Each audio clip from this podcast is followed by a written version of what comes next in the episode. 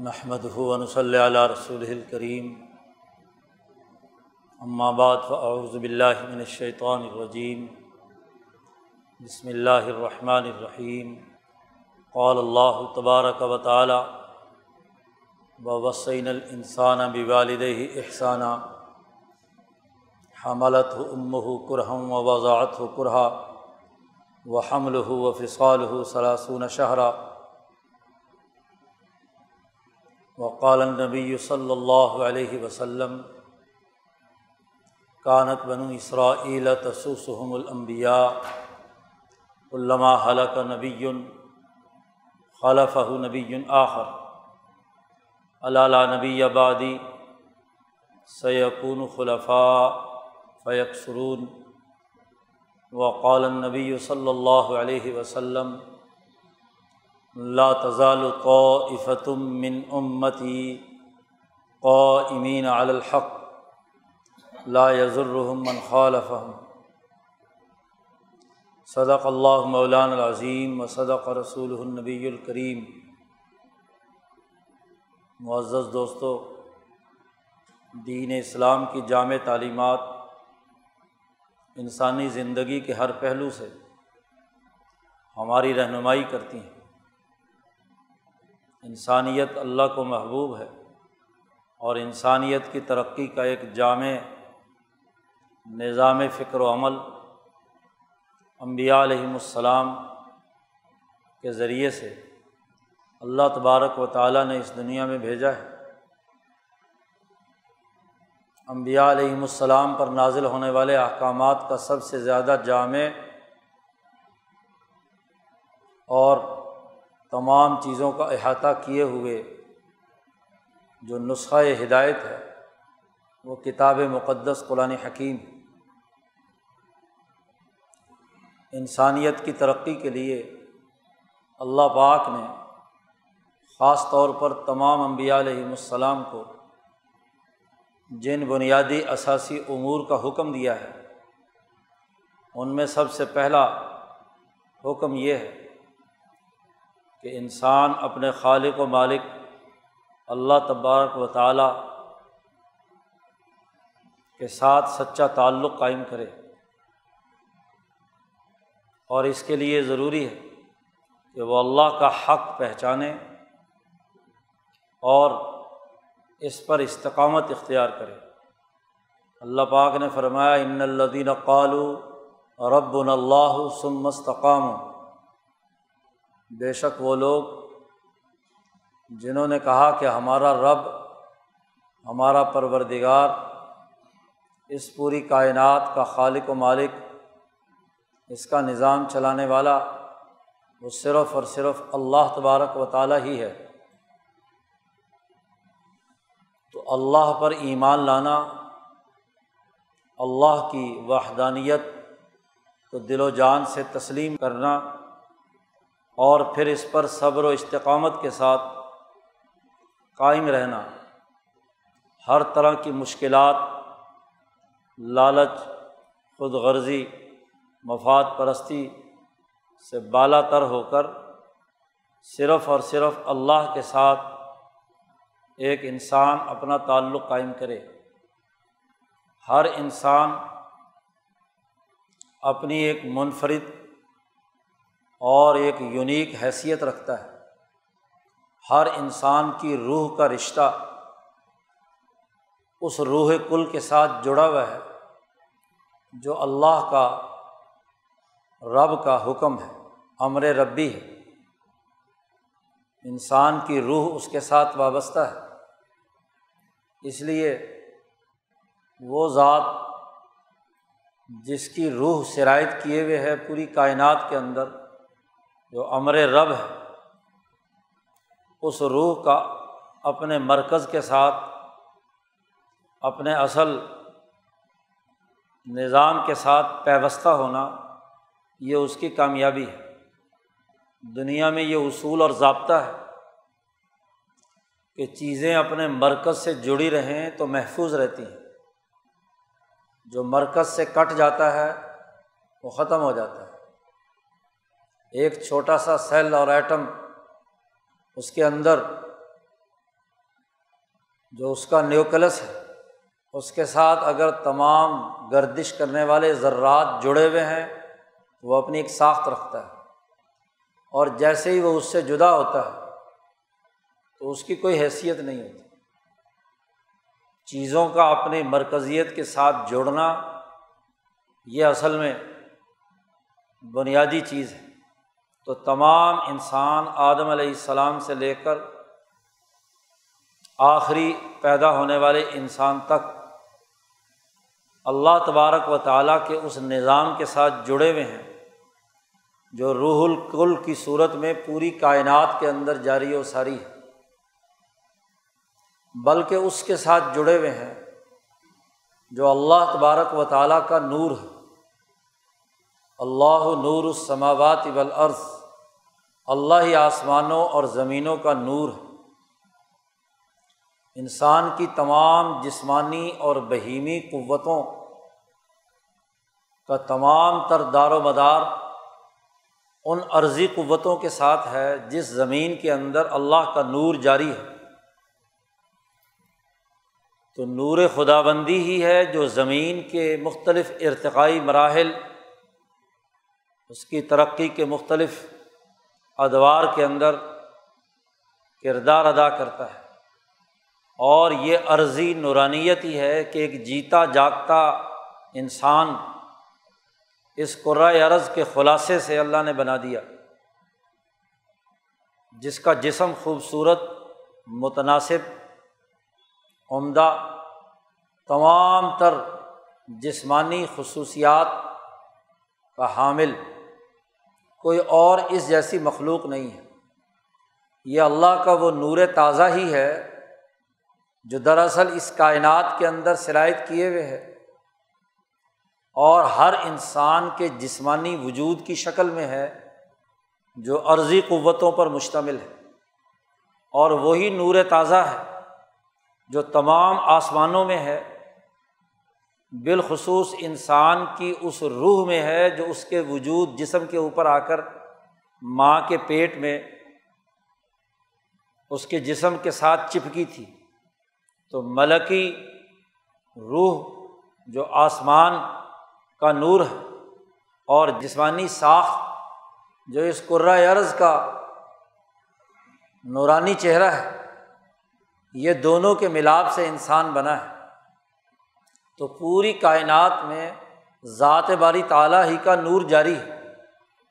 جب ایک آدمی اللہ کہتا ہے اور اللہ کے ساتھ اپنا تعلق اور وابستگی کا اظہار کرتا ہے، تو دراصل وہ اپنے جسم کے اس نورانی پہلو کو، اس انرجیٹک پہلو کو جو قرۂۂ عرض کے راستے سے اس تک پہنچا ہے، یا وہ جو اس کی روح کی صورت میں عالم ملکوت سے اس پر آیا ہے، ان دونوں کے باہمی ملاپ سے جو اس کے جسم میں وہ روح وجود میں آئی، جسے نفس کہا جاتا ہے، جو دراصل انسانی جسم کی بھی ترقی یافتہ شکل روح حیوانی کی صورت میں ہے اور روح الکل کی ایک منفرد خصوصیت لیے ہوئے اس روح مالاکوتی کی صورت میں بھی ہے، جن دونوں کے باہمی ملاپ سے انسان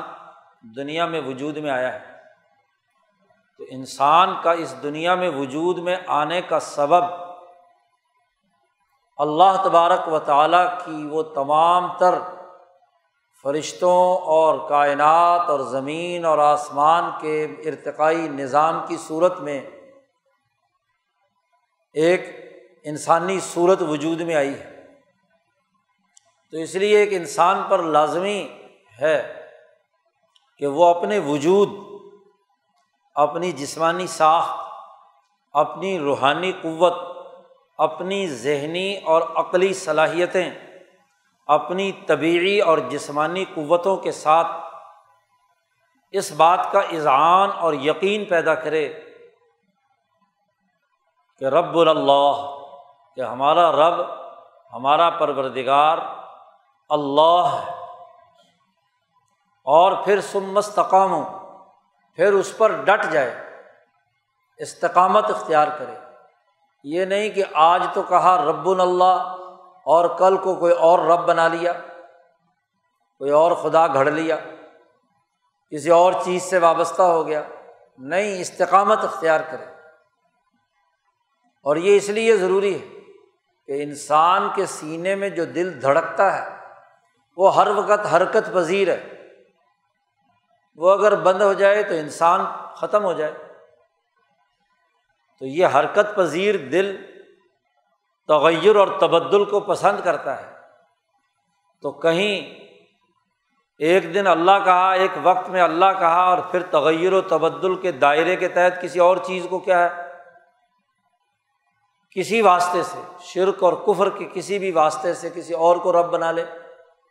تو کہا، نہیں، دھڑکتا دل ہی اس حقیقت کی نشاندہی کرتا ہے کہ یہ اس دل کو دھڑکانے والا وہی ایک نور ہے، ذات باری تعالیٰ کا۔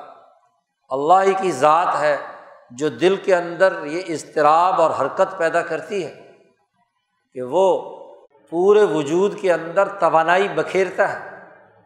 دل کی حرکت ہی ہے جو آکسیجن کو، پوری توانائی کو انگلی کے پوروں اور ناخن تک پہنچاتی ہے۔ اور وہی دل ہی کی طاقت اور قوت ہے جو روح ملاکوتی کے نور کو پورے سر سے پاؤں تک پورے وجود کے اندر شرائط کیے ہوئے تو اب اس ذات باری تعالیٰ کے ساتھ ہر وقت کا تعلق کیونکہ انسان کو تو ایک لمحے سانس نہ آئے تو مر جائے۔ ہارٹ اٹیک ہو جائے، موت نام ہی اس بات کا ہے کہ انسان کا دل حرکت کرنا بند کر دے، حرکت قلب بند ہو جائے، یہی موت۔ تو جس ذات کی نورانیت سے یہ دل دھڑک رہا ہے، تو انسان کو اسی ذات کے ساتھ اپنا ثابت قدمی کا تعلق قائم کرنا ہے۔ استقامت پیدا کرنی ہے۔ خاص طور پر ابراہیم علیہ السلام کی جو ملت حنیفیہ ہے، اس کا پہلا بنیادی اثاثی اصول ذات باری تعلیٰ کہ نور کے ساتھ انسان کے قلب کا وابستہ ہونا ہے۔ اس لیے بار بار اللہ نے کہا او ابود اللہ۔ یا یو الناس او ابود اللہ۔ اے انسانوں اللہ کی عبادت کرو۔ دوسری جگہ فرمایا کہ دیکھو جن چیزوں سے اللہ نے منع فرمایا ہے۔ الطال محرم علیکم تم پر جو چیزیں میں نے حلال قرار دی اللہ پاک فرماتے ہیں، ان سے کہہ دیجیے کہ اللہ تو شریک بلّہ ہی اللہ کے ساتھ کسی کو شریک مت ٹھہرانا۔ صرف اللہ کو ماننا۔ اللہ کے بعد انسان پر جو سب سے بڑا حق ہے، وہ ماں باپ کا ہے۔ صورت الاحقاف میں اللہ تبارک و تعالیٰ نے جب اس آیت میں یہ بات واضح کر دی کہ ان الدین قالو رب اللہ سم جنہوں نے کہا کہ ہمارا رب اللہ ہے اور پھر اس پر استقامت اختیار کی، تو یہ پہلی بات بنیادی جو ہر انسان کی انسانیت انسان سے تقاضا کرتی ہے۔ اس کے بعد دوسرا بڑا حق کہ انسان کو اس عرض پر وجود میں لانے میں اللہ کی طاقت، قوت، نورانیت، سسٹم قائم کیے ہوئے عالمی نظام میں سب سے قریب ترین جو زوات انسان کے ذریعے بنیادی کردار ادا کرتی ہیں وہ والدین۔ اس لیے اللہ پاک نے یہاں اللہ کا حق بیان کرنے کے بعد دوسرا حق بیان کیا کہ ہم نے انسان کو وصیت کی ہے ال انسان کہا وسعین السان انسان کو ہم نے حکم دیا ہے، وسیعت کی ہے، نصیحت کی ہے۔ اس کو یہ پیغام بھیجا ہے، اس کی روح کے ذریعے سے، اس کی جسمانی پکار کے ذریعے سے طبی طور پر۔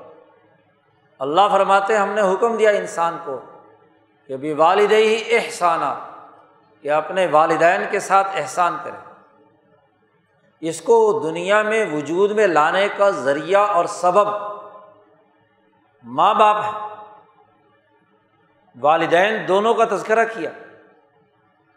باپ ہی کا، وہ تربیت کا، پیدائش کا، نطفے کا بنیادی اثر ہے جس سے یہ انسان وجود میں آیا اور ماں کا خاص طور پر تذکرہ کیا۔ حملت ہو ام ہو کرہم وضاعت ہو کرہا۔ عیسائیت میں مبارکہ میں باپ کا ایک دفعہ تذکرہ کیا، ماں کا تین دفعہ تذکرہ کیا۔ کہ والد ہی، میں والدین، میں دونوں ماں باپ آ گئے۔ ان کے ساتھ حسن سلوک سے پیش آؤ۔ وجہ کیا ہے؟ خاص طور پر ماں کا تذکرہ کیا کہ حملت ہو ام ہو اس کی ماں نے اس کا بوجھ اٹھایا اور بڑی تکلیف سے اٹھایا۔ خاص طور پر جب حمل کے آخری مہینے ہوتے ہیں، تین، چار، پانچ ماہ کے بعد جو اثرات آتے ہیں، حملت ہو ام ہو اس کی ماں نے اس کا بوجھ اٹھایا۔ وہ نظام جو اللہ نے قرۂۂ عرض کا بنایا تھا، اللہ نے کہا تھا کہ ہم نے انسان کو زمین کا خلاصے سے پیدا کیا ہے۔ سلالت منتین مٹی کا خلاصے سے ہم نے اس انسان کو پیدا کیا ہے۔ وہ مٹی کا خلاصہ غذائی صورت میں ماں باپ نے کھایا، نطفہ بنا اور نطفہ رحم مادر میں پہنچا اور پھر اس سے اس کے جسم کی نشو و ارتقا شروع ہوئی۔ وہ اللہ کا نور جو دراصل اس نطفے کی صورت میں ماں کے رحم میں داخل ہوا اور اب وہ وہاں بڑھنا شروع ہو گیا۔ اب جیسے جیسے اس کا جسمانی وجود جو عرضی قوتوں کے نور سے بن رہا ہے، انرجی سے بن رہا ہے، وہ اس کے وجود کو کیا ہے؟ بھاری کر رہا ہے۔ تین مہینے کا ہوتا ہے تو پھر وہ روح مالاکوتی نور الہی فرشتہ لاتا ہے اور لا کر اس جسم کو جس کے ہاتھ، پاؤں اعضا سارے جسم رحم مادر میں بن چکے، وہاں وہ روح فٹ کر دیتا ہے۔ گویا کہ روح کی چپ جسم کے اندر لگ جاتی ہے۔ اور پھر اب وہی بچہ دل اس کا دھڑکنا شروع ہوتا ہے۔ پورا وجود ایک نئی ارتقائی منزلیں طے کرتا ہے۔ اب ماں کے پیٹ میں ایک ننی جان، حرکت پذیر ہے۔ اور اس کی پرورش کے لیے وہ ہر وقت پریشان ہے۔ اللہ پاک فرماتے ہیں، حملت ام کرہن۔ ہر گزرتا دن ماں کے اوپر ایک بھاری مصیبت ہوتا ہے۔ حرکت پذیر بچہ چھ مہینے کم از کم جی ماں نے اٹھائے رکھا۔ کام کاج بھی کرنا ہے، چلنا پھرنا بھی ہے، اور مصروفیات بھی ہیں، اور اس بوجھ کو بھی اٹھا کر رکھنا ہے۔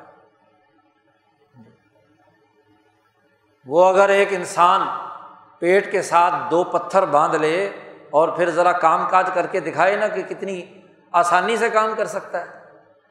کم از کم اس بچے جتنا ہی پتھر اٹھا کر ذرا پیٹ پہ باندھ کر ذرا چل کے تو دکھاؤ۔ اور پھر پتھر اٹھانا آسان ہے کہ بے جان ہے۔ چلو جی پیٹ سے باندھ لیا۔ لیکن وہ خود ایک ننی جان ہے، وہ بھی حرکت پذیر ہے۔ کبھی ادھر کبھی ادھر۔ ہاں جی اس میں بھی اس کی کود پھلان جاری ہے۔ ایسے بوجھ کو اٹھائے رکھنا نرم و نازک ہے۔ ماں کے سانس کے ساتھ اس کا سانس آتا ہے۔ اس کو آکسیجن ملتی ہے۔ ماں کو اپنی آکسیجن بھی لینی ہے اور اپنے بچے کی آکسیجن بھی لینی ہے۔ اس کو بھی دینی ہے۔ اس کے وجود کے اندر بھی وہ آکسیجن شرائط کرنی چاہیے۔ سانس پھولتا ہے، گھبراہٹ تاری ہوتی ہے۔ مسائل اور مشکلات سے دو چار ہوتی ہے۔ اور اگر جسم کے کسی بھی عزو میں پوری آکسیجن نہ پہنچے تو اس کا بننے کا عمل رک جائے گا۔ ہاتھ میں، پاؤں میں، ٹانگ میں، سر میں، آنکھ میں، کان میں، ناک میں کہیں بھی پوری آکسیجن نہیں پہنچی تو اب نارمل ہو جائے گا بچہ۔ گویا کہ وہ نور تازہ وہاں نہیں پہنچایا، وہ بھی اس کے جسم نے پہنچانا ہے۔ ماں کے۔ تو اللہ نے بڑی جامع تعبیر بیان کی، حملت ہو ام ہو قرہن چھ مہینے ماں نے تکلیف اٹھائی اور پھر تیار ہو کر بچہ بن گیا۔ اب اللہ پاک کہتے ہیں وضاعت ہو کرہا اس نے اس کو جب وضع کیا، جنا تو بڑی تکلیف اٹھائی۔ ایک زندہ بچہ جسم سے باہر نکلنا کوئی آسان کام ہے؟ جی۔ اور ایسے طریقے سے کہ وہ محفوظ بھی رہے۔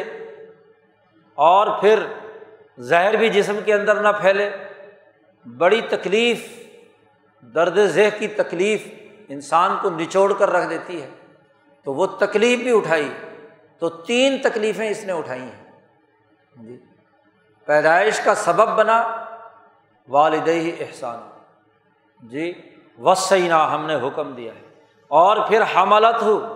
حمل اٹھایا نو مہینے۔ اور پھر اس کے بعد وضع حمل۔ اور صرف وضع حمل پہ تو معاملہ ختم نہیں ہو جاتا کہ بچہ باہر نکال دیا، بس فارغ ہو گئے۔ قرآن نے کہا وہ حمل ہو و فصال ہو سلاسون شہرا اس کا حمل اور پھر اس کا دودھ پلانا، وہ خون جگر جس سے دودھ بنا، وہ دودھ اس بچے کے منہ میں داخل کیا۔ غذا کھانے کے قابل نہیں تھا، اس نے اپنا خون پلایا۔ اپنا دودھ پلایا، خون پلایا، کھائے گی، پیے گی، تو دودھ بنے گا تو اس کے وجود میں جائے گا۔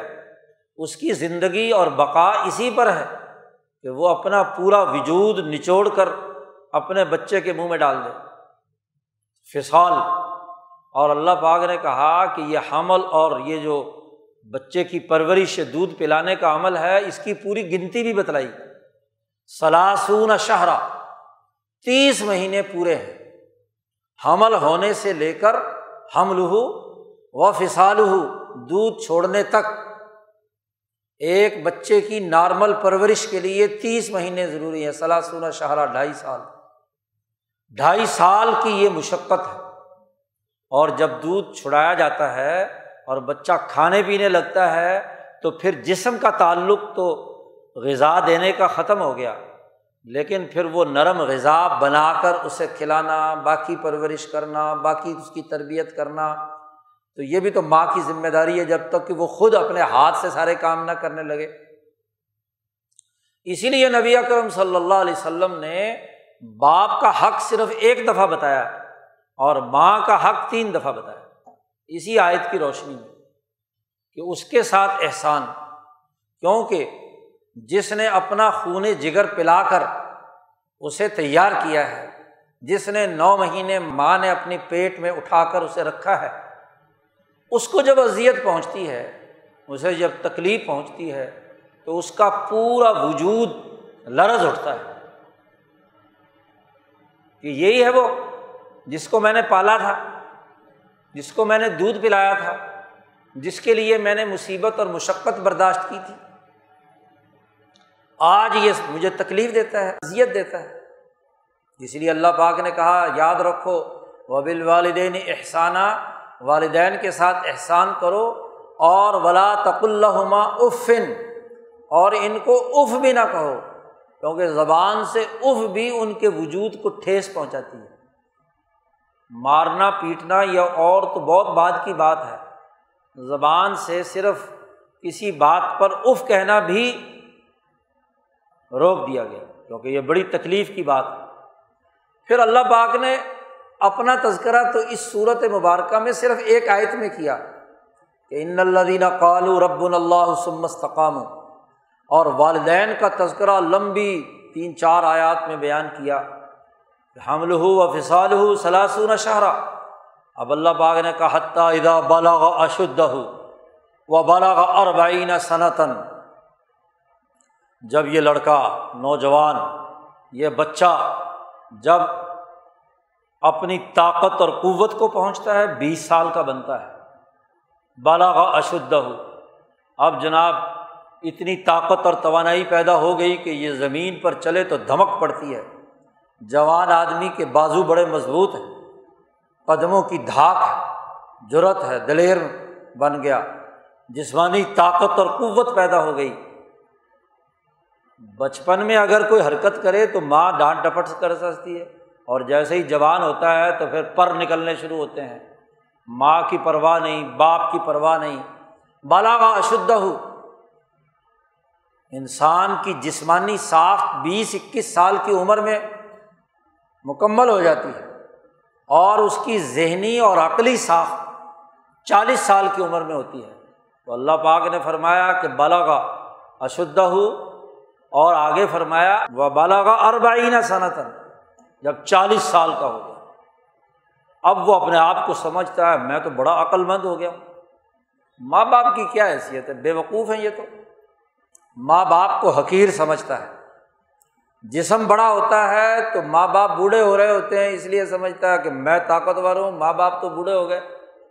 جی اٹھارہ بیس سال کی عمر میں بھی بچہ پیدا ہو تو بیس سال کی عمر کا ہوا ہے ماں باپ کی اٹھارہ بیس سال کی عمر، چالیس پچاس سال کا تو ماں باپ ہو گئے۔ تو باپ مقابلے میں سمجھتا ہے، میں تو بڑا طاقتور ہو گیا۔ ابا سے بھی طاقتور ہو گیا، ماں سے بھی بڑا طاقتور ہو گیا۔ اور پھر مزید دس بیس سال گزرے تو عقلی اعتبار سے بھی سمجھتا ہے، ظاہر ہے ماں باپ ساٹھ سال کے ہو گئے۔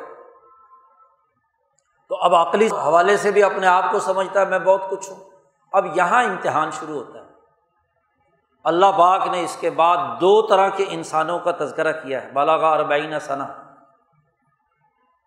اب جو تو واقعی انسان ہے، اللہ کے ان تمام انعامات کو سمجھتا ہے، تو اس کا کہنا کیا ہوتا ہے؟ اللہ نے ان کا قول نقل کیا ہے۔ جامع ترین فرد جب چالیس سال کی عمر کو پہنچا، تو انہوں نے دعا کی۔ وہ سمجھتا ہے کہ پرور دگار جس کا میں نے نام لیا ہے، جس کی نورانیت اور جس کے قائم کردہ نظام کی وجہ سے میں وجود میں آیا ہوں، اور وہ دعا منگتا ہے کہ اے اللہ، رب اوزعنی، اے اللہ مجھے یہ توفیق عطا فرما کہ ان اشکر نعمت کلتی انعامتا علیہ و اعلیٰ والدیہ۔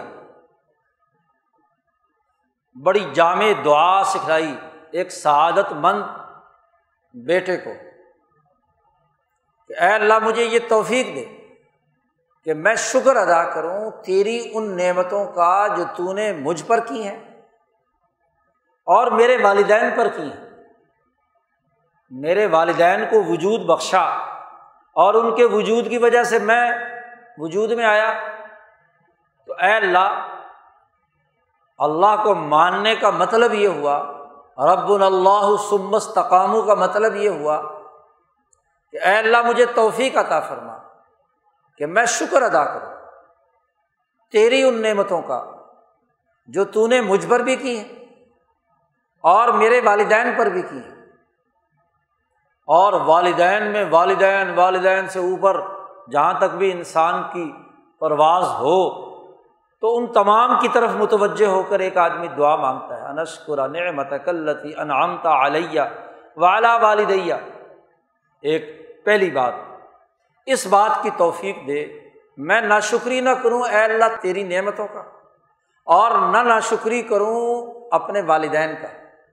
میرے والدین پر جو تو نے نعمتیں کی ہیں، انہیں جو وجود بخشا ہے، اور ان کی وجود میں آنے سے میں وجود میں آیا ہوں تو یہ جو انعامات کا سلسلہ تو نے مجھ پر قائم کیا ہے، میں اس کا شکر گزار ہوں۔ شکر کی حقیقت میں کئی دفعہ اپنے خطبوں میں بیان کر چکا ہوں کہ کسی نعمت کا ایسا بھرپور استعمال کہ جس سے وہ پورے طور پر خدا پرستی اور انسان دوستی کے لیے روب عمل آئے۔ اور کفران نعمت یہ ہے کہ جو نعمت ملی ہوئی ہو، آدمی اس کی پرواہی نہ کرے۔ اب جوانی ملی، طاقت ملی، قوت ملی، عقل ملی، شعور بلند ہوا، صلاحیت پیدا ہوئی اور اس کو آدمی ضائع کر دے، مس یوز کرے، اس کا غلط استعمال کرے۔ انسانوں کو مارنے، پھاڑنے، توڑنے، شرک کرنے، کفر کرنے، ظلم کرنے کے لیے استعمال میں لائے، یہ کفران نعمت اور شکران نعمت یہ ہے کہ جو طاقت اور قوت، جو عقل، جو صلاحیت، جو شعور، جو نعمت، جو نور اللہ نے عطا کیا ہے، اس کو خدا پرستی اور انسان دوستی کے نقطۂ نظر سے استعمال میں لائے۔ یہ شکر ہے۔ تو ایک سال اور نیک اولاد جب چالیس سال کی عمر کو پہنچتی ہے تو چالیس سال کے بعد تو اس آیت سے معلوم ہوتا ہے کہ ایک بندے پر، ایک انسان پر فرض ہو جاتا ہے۔ جی لازمی ہو جاتا ہے۔ کیونکہ ان تمام تر عقلی صلاحیتوں کی تکمیل تک ماں باپ کا بنایا ہوا بنیادی ہاں جی کردار نہ ہوتا یہ کچھ بھی نہیں کر سکتا تھا۔ اس لیے اب جدید سائنس، میڈیکل سائنس کہتی ہے کہ انسان کے وجود کے اندر اس کے جتنے جسم میں سیلز ہیں، ان سیلز میں ایک آدھا حصہ ماں باپ کا ضرور ہوتا ہے۔ جی جو بنیاد جہاں سے بنی ہے، جہاں سے اس کا ڈھانچہ وجود میں آیا ہے۔ اس لیے اس کی شکل و صورت، اس کی جسمانی ساخت پر اس کے ماں باپ کا اثر ہوتا ہے، وہ اس کے ساتھ چلتا ہے۔ تو جو اس کے وجود کا حصہ ہے، ماں باپ کا وجود کٹ کر اس کے وجود میں کا حصہ بنا ہے نا۔ جی۔ ان کا وجود کٹ کر آپ کا حصہ بنا ہے۔ تو دراصل ماں باپ آپ کے اندر ہیں۔ ان سیلز میں ہیں۔ ان تمام خریوں میں ہیں۔ بلکہ آدم علیہ السلام سے لے کر اپنے ماں باپ تک۔ کہ تمام چیزوں کا جوہر اور خلاصہ تمہارے اندر ہے۔ ہر انسان، اب وہ جب یہ شکر ادا کرتا ہے، تو پہلی ذمہ داری اس کی یہ ہے کہ اوزعنی ان اشکر نعمت کلتی ان امتا علیہ والا والدیا ایک بات، یہ تو اپنے جسم کے ان سیلز کا شکر ہے جو ماں باپ کے ذریعے سے اس کے وجود کا حصہ بنے۔ اور پھر جو اس کی اپنی ایک یونیک خصوصیت بھی ساتھ شامل ہوئی ہے۔ تو اس کے لیے دعا ہے کہ اللہ مجھے توفیق دے کے ان صالح طرزہ ہو کہ میں ایسے عمل کروں کہ نیک عمل کہ جس سے تو راضی ہو جائے اے اللہ، تیری رضا حاصل ہو جائے، ایسا سال عمل کروں۔ میرے اندر جو الگ سے غذا ماں باپ سے ہٹ کر جو غذا کھا کر سیلز بنے ہیں ان کے ذریعے سے جو توانائی وجود میں آئی ہے، جو نور تازہ میرے جسم میں داخل ہوا ہے، میری روح میں بنا ہے، اس کے ذریعے سے میں وہ عمل کروں کہ جو سالے ہو، ایسا سالے ہو کہ ترزا ہو کہ اے اللہ تو اس سے راضی ہو۔ عمل تو ہو لیکن تو راضی نہ ہو۔ کوئی نقصان والا عمل ہو، کوئی برا عمل ہو کوئی خراب عمل ہو تو تو ناراض ہو تو وہ عمل نہیں۔ مجھے تو توفیق دے، اوزعنی، اللہ سے دعا مانگتا ہے کہ مجھے توفیق دے، کیونکہ اللہ کی توفیق کے بغیر تو کوئی کام نہیں، ہوتا نہیں۔ تو مجھے توفیق دے کہ میں ایک ایسا عمل کروں جو صالحن ترضا ہو۔ اور ایک پھر تیسری دعا بھی اس بندے کو سکھائی۔ وہ اسلحلی فی ضروریتی بڑی جامع دعا۔ ہے کہ مجھ سے جو میری اولاد پیدا ہو، اس کو میرے لیے سالے بنا دے۔ میرے نطفے سے جو آگے اولاد پیدا ہو، وہ میری نافرمان نہ ہو، میرے لیے سالے ہو، میرے لیے اسی طرح دعائیں مانگے، اسی طرح تربیت یافتہ ہو، تو ماں، خود اور اولاد تینوں کی دعا اس آیت میں شامل کر دی۔ اوزعنی ان اشکر نعمت کلتی انعمت علیہ والا والدیہ و ان عمل صالحن طرزہ و اسلحلی فی ضروریتی مجھ سے جو اولاد پیدا ہوئی، آدمی خود تو نیک عمل کر رہا ہو، خود تو بہت اچھا بھی ہو، لیکن اولاد نافرمان نکل آئے، وہ بدتمیز ہو، وہ اذیت اور تکلیفیں پہنچائے، وہ کفر اور ظلم کا حصہ بن جائے تو اس سے بڑی بری بات اور کیا ہوتی ہے؟ تو تیسری دعا یہ مانگی کہ اصل خلیفی ضروریت اور پھر ان تینوں دعاؤں کے مانگنے کے بعد وہ چالیس سال کا مرد، عورت اللہ کے سامنے گر گڑا کر دعا مانگتا ہے کہ انی تب تو الہی کا اے اللہ میں بھی انسان ہوں، میرے ماں باپ بھی انسان تھے اور میری اولاد بھی انسان ہے۔ اور انسانوں سے غلطیاں ہو جاتی ہیں، مجھ سے غلطی ہوئی ہے، کوئی کوتاہی ہوئی ہے، تو تب تو الہی کا اے اللہ، میں تیری طرف توبہ کرتا ہوں، تیری طرف رجوع کرتا ہوں۔ والدین سے اگر کوئی لغزش اور کوتاہی ہوئی ہے، تو انہیں معاف کروا دے۔ میرے کام کے اندر کوئی کوتاہی رہ گئی ہے، غلطی ہوئی ہے، تو اللہ، انہیں معاف فرما دے۔ میری اولاد سے اگر کوئی ہاں جی غلطی ہو رہی ہے، تو انہیں معاف کر دیا تب تو الہی کا میں توبہ کرتا ہوں۔ اور مجھے مسلمان جماعت میں شریک فرما دے۔ وانا من المسلمین۔ مسلمانوں کا حصہ بنا دے۔ کیونکہ فرد اکیلا تو کچھ نہیں، فرد تو اجتماع کا حصہ ہے۔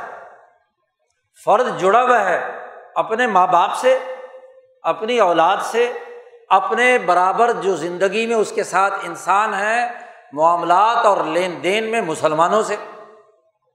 تو جتنے مسلمان ہیں اس مسلمان تیری فرما بردار اجتماعیت کا میں حصہ رہوں۔ مسلمانوں کی جو سچی انقلابی جماعت ہو، میں اس کے ساتھ جڑا رہوں۔ جو سچا کردار ادا کرنے والی ہو، جو امن قائم کرنے والی ہو، جو تیری فرما بردار ہو، جو تیرے لیے نیکی کرنے والی ہو، مجھے اس کے ساتھ جوڑے رکھ۔ یہ تو اللہ باغ نے انسان کو حکم دے کر ایک سعادت مند انسان کا تذکرہ کیا اور اس کی اعلیٰ ترین دنیا میں مثال صحابہ میں حضرت ابو بکر صدیق رضی اللہ تعالیٰ عنہ۔ ابو بکر صدیق رضی اللہ تعالیٰ عنہ کی بات ہی یہاں اللہ پاک گویا کے بیان کر رہے ہیں۔ نبی اکرم صلی اللہ علیہ وسلم پر نبوت آئی چالیس سال کی عمر مبارک میں۔ آپ صلی اللہ علیہ وسلم نے نبوت کی سب سے پہلی دعوت اپنے دوست ابو بکر صدیق کو دی۔ حضرت ابو بکر صدیق رضی اللہ تعالیٰ نے دعوت قبول کر لی۔ کم و بیش چالیس سال کی عمر اور اس وقت جب چالیس سال کی عمر کو ابو بکر صدیق پہنچے تو انہوں نے یہ دعا مانگی اللہ سے گر گڑا کر کہ یا اللہ میرے والدین ابو قحافہ، میری والدہ جی ان کو بھی توفیق دے ایمان لانے کی۔ اوزعنی ان اشکورا نعمت کلتی انعامتا علیہ ولا والدیہ۔ میرے والدین کو بھی کیا ہے؟ توفیق دے، ایمان لانے کی۔ اور فرمایا وہ اصل خلیفی ضروریتی میری اولاد کو بھی کیا ہے؟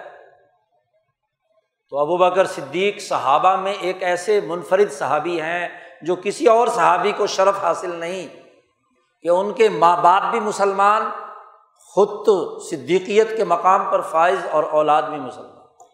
ایمان والی۔ باقی صحابہ یا تو والدین ان کے کیا ہے؟ پہلے فوت ہو گئے، جیسے عمر بن الخطاب ہے، باپ پہلے فوت ہو گئے۔ تو ان کو ایمان کی، حضور کی زندگی میں نہیں تھے، ایمان لانے کی اس طرح توفیق نہیں ہوئی۔ اسی طرح اور دوسرے صحابہ ہیں، اکثر کے والدین پہلے شہید ہو گئے۔ تو خصوصیت کے ساتھ چالیس سال کی عمر پر جو یہ آیت ہے، چالیس سال کے مطابق تو وہ کیا ہے؟ حضرت ابو بکر صدیق رضی اللہ تعالیٰ تو یہ تو دعا سالت مند بیٹے کی ہے۔ اللہ پاک نے دوسرا نقشہ بھی کھینچا ہے۔ ولدی قال علی والدئی ہی او فل کما عطائی دانی نہیں انوخرجا دو مسلمان صحابہ ہیں۔ ہاں جی دو اسلام لانے والے ہیں۔ بیٹا نافرمان اور وہ بیٹے کو کہتے ہیں کہ بھائی تو مسلمان ہو جا طلبہ پڑھ لا، ایمان لے آ۔ امن و امان قائم کر، دنیا میں فساد مت بچا تو وہ کیا کہتا ہے؟ اپنے والدین سے، بڑی بدتمیزی کے ساتھ کہتا ہے، اف القما تمہارے لیے اف۔ افسوس تم پر۔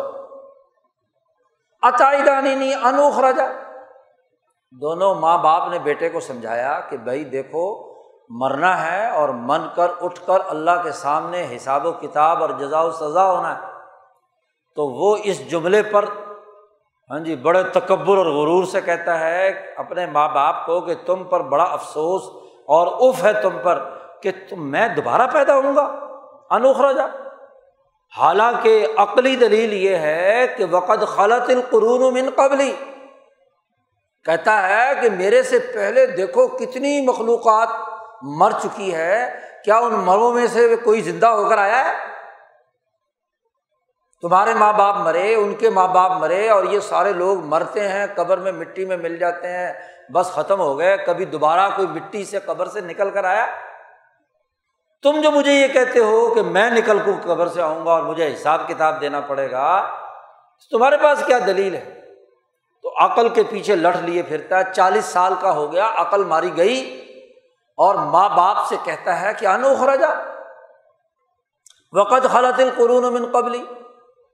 لیکن ماں باپ کی حالت اللہ نے بیان کی ہے۔ بڑا ہی نقشہ کھینچا ہے۔ اللہ پاک نے۔ وہ ہما یس تغیسان اللہ وہی علاقہ عامن وہ اللہ کے سامنے گر گڑا کر بڑی دعا مانگتے ہیں۔ ہما، دونوں ماں باپ۔ اللہ کے سامنے استغاثہ دائر کرتے ہیں، گر گڑاتے ہیں، روتے ہیں۔ کیا اللہ اسے ہدایت دے اور اس کو کہتے ہیں وہی علاقہ وہ مر جائے تو کم بخت۔ آمن ایمان لیا وہی علاقہ آمن بڑے افسوس ہے۔ تیرے لیے تو تباہی انتظار کر رہی ہے۔ ڈر اس سے۔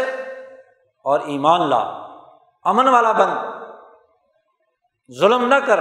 فساد نہ بچا شرک اور کفر نہ کر۔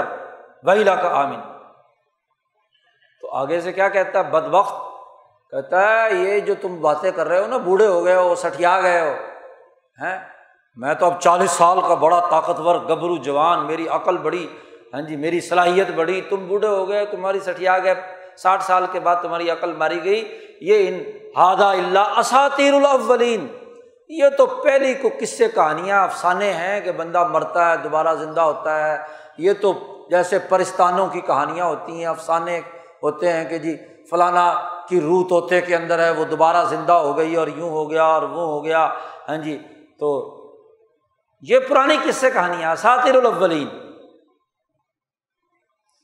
تو پرانی قصے سے کہانیاں آپ مجھے سناتے ہیں، میں خود عقل مند ہوں۔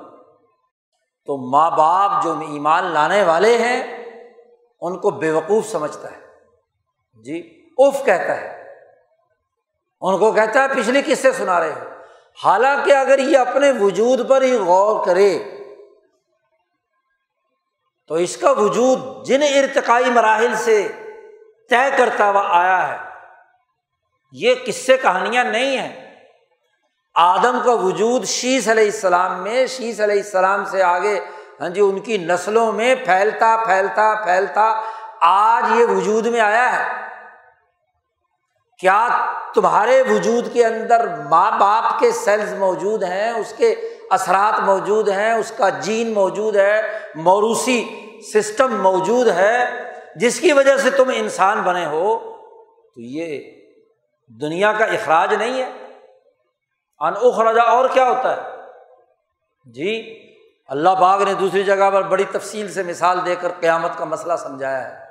دوبارہ اٹھائے جانے کا مسئلہ سمجھایا ہے۔ اللہ باغ نے کہا، دیکھو، مردہ زمین ہوتی ہے، آسمان سے پانی برستا ہے، زمین تر و تازہ ہوتی ہے، اس میں سے جڑی بوٹیاں اور فصلیں اگتی ہیں، لہلاتی ہیں۔ ایک گندم کا دانا بیجتے ہو، سات سو دانے نکلتے ہیں۔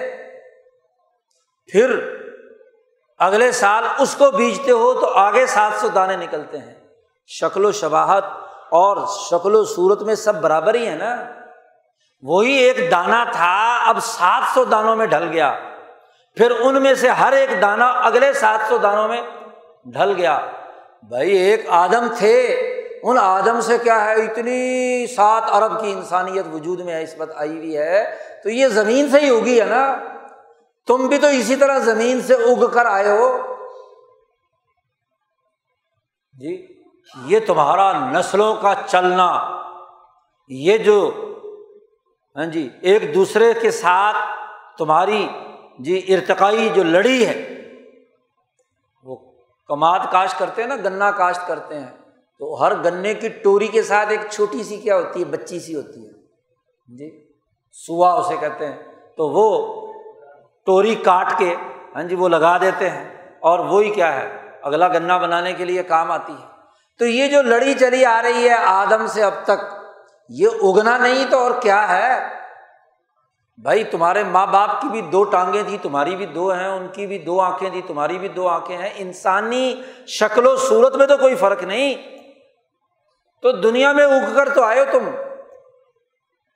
اور ایک وقت آئے گا کہ تم تمام کو جتنے بھی انسان ہیں، اللہ پاک محشر کے میدان میں جمع کرے گا۔ حشر کیا جائے گا۔ اور یہ حشر ضروری ہے۔ اس لیے منطقی طور پر ضروری ہے کہ سب کے تمام کے اعمال کا بحیثیت مجموعی، بحیثیت انسان، ان کے اعمال کا جائزہ لیا جائے۔ یہ تو کوئی فضول بات تو نہیں ہے نا کہ آئے اور مر گئے، کھپ گئے، چلے گئے۔ بھائی، حساب کتاب ہونا ضروری ہے کہ کیا کیا کون سے اعمال کیے، کیا جد وجہد اور کوشش کی، کیا نتائج پیدا ہوئے، اس کا حساب کتاب ہونا ضروری ہے، عقلی ہے۔ اس میں خلاف عقل کون سی بات ہے جو تم کہتے ہو انہذا اللہ ساطر الاولین۔ اور یاد رکھو، یہ افسانہ نہیں ہے، یہ تلخ حقیقت یہ ایک بڑی ہولناک حقیقت الحاق کا تو ملحاق کا وماد کا ملحاق کا بالکل برحق، سر مونڈنے والی ہے۔ القاریہ فصل کٹنے کا وقت ہے، کھٹ کھٹانے والی ہے۔ ملکاریا تمہیں کیا پتا کہ القاریہ کیا ہے؟ تو یہ، اس کو کس سے کہانیاں کہنا، افسانہ کہنا، یہ تو بے عقلی کی علامت ہے۔ عقل مندی کی بات تو وہ ہے جو ماں باپ کہہ رہے ہیں کہ آمن، ایمان لیا امن والا بن۔ انسان بن۔ اب ماں باپ گر گڑا رہے ہیں اور وہ بد بخت جو ہے ماں باپ کا مذاق اڑا رہا ہے، تمسخر اڑا رہا ہے۔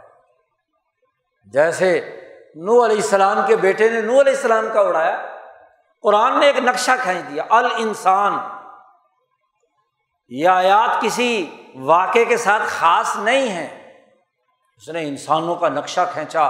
اور انسانوں کو دعوت دی کہ اپنے دل میں دیکھو کہ تم سعادت مند اولاد ہو۔ چالیس سال کی عمر تک تمہیں موقع ملا ہے۔ کیا تم سعادت مند اولاد ہو یا تم بد بخت اولاد ہو؟ کہ ماں باپ کے لیے کچھ نہیں کرتے، ماں باپ کے لیے کوئی کردار ادا نہیں کرتے۔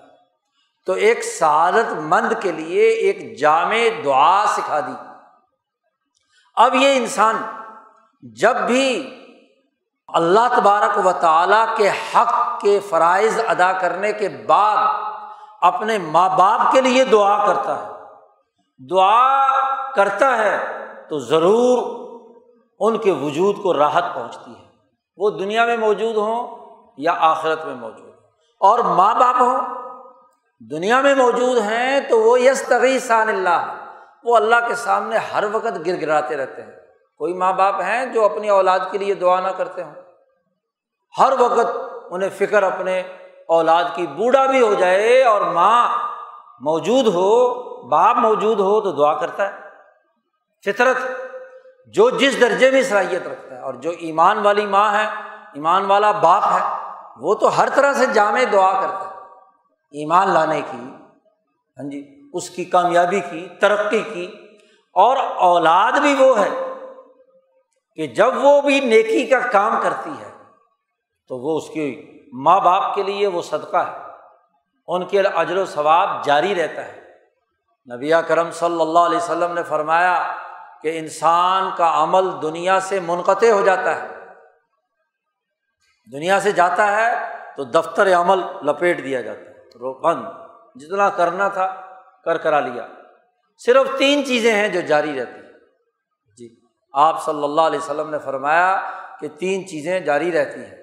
ایک اولاد ہے۔ جی وہ اولاد جسے پڑھایا، لکھایا، سکھایا، تعلیم دی، تربیت دی اور سیدھے راستے پر ڈال دیا۔ اب وہ جتنے بھی دنیا میں عمل کرے گا، تو اس عمل میں اس کی ماں باپ کی تعلیم و تربیت کا اتنا ہی حصہ ہو کیونکہ ان کی وجہ سے وہ وجود میں آیا اب ایک روایت میں تو یہ ہے کہ ید الہو وہ دعا کرے۔ اور ایک میں یہ کہ دعا نہ بھی کرے، صرف نیک کام ہی کرے، جو کام بھی کرے گا، تو اس کے ماں باپ کو اس کا حصہ ضرور ملتا رہے گا۔ اور اگر دعا بھی ساتھ کرے، تو پھر حصہ کیا ہو جائے گا؟ دعا کا الگ اپنا حصہ جاری رہے گا۔ تو سب سے بڑا صدقہ جاریہ اولاد صالحہ ہے۔ تو اس لیے ہر ماں باپ پر فرض ہے، لازمی ذمہ داری ہے کہ وہ اپنی اولاد کی صحیح تربیت کرے۔ ایسی اولاد جو اس کے لیے ذخیرہ آخرت اس کے لیے وہ دعا کرے، جس کے اعمال صالحہ اس تک پہنچیں۔ اعمال طالحہ نہیں کہ برے اعمال سے یاد کرے گا ہاں اچھا یہ فلاں کا بیٹا ہے اور اس کی یہ حرکتیں۔